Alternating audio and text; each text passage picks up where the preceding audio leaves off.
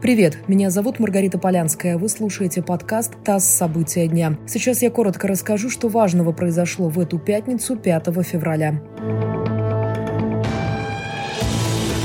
Россия высылает трех сотрудников посольств Швеции, Польши и Германии за то, что они участвовали в незаконных акциях. Об этом заявили в российском МИДе. Там назвали действия дипломатов неприемлемыми. В Москве прошло очередное заседание суда над Алексеем Навальным, в этот раз по делу о клевете. Дело связано с критикой со стороны оппозиционера в адрес видеоролика, посвященного поправкам к Конституции. Одним из участников съемок был ветеран Игнат Артеменко, который был признан потерпевшим по делу. Ветерану 94 года, он также принимал участие в заседании. Он потребовал публичных извинений от оппозиционера, но после этого ветерану стало плохо и заседание отложили.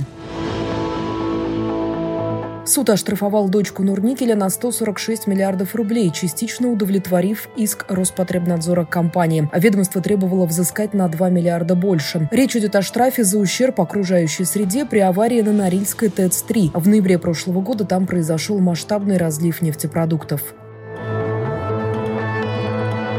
Всероссийскую перепись населения снова переносят. Из-за эпидемиологической обстановки перепись проведут в сентябре. Изначально она должна была пройти в прошлом году, но была перенесена на апрель 2021 Первые итоги переписи планируют подвести в начале следующего года.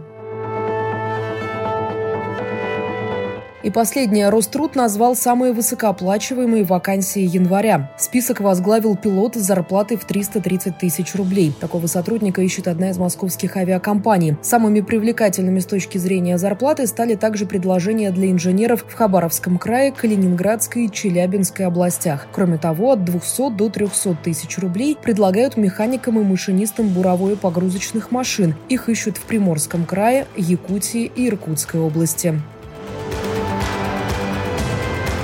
Вы слушали подкаст «ТАСС. События дня». Эти и другие новости читайте на нашем сайте и в наших соцсетях.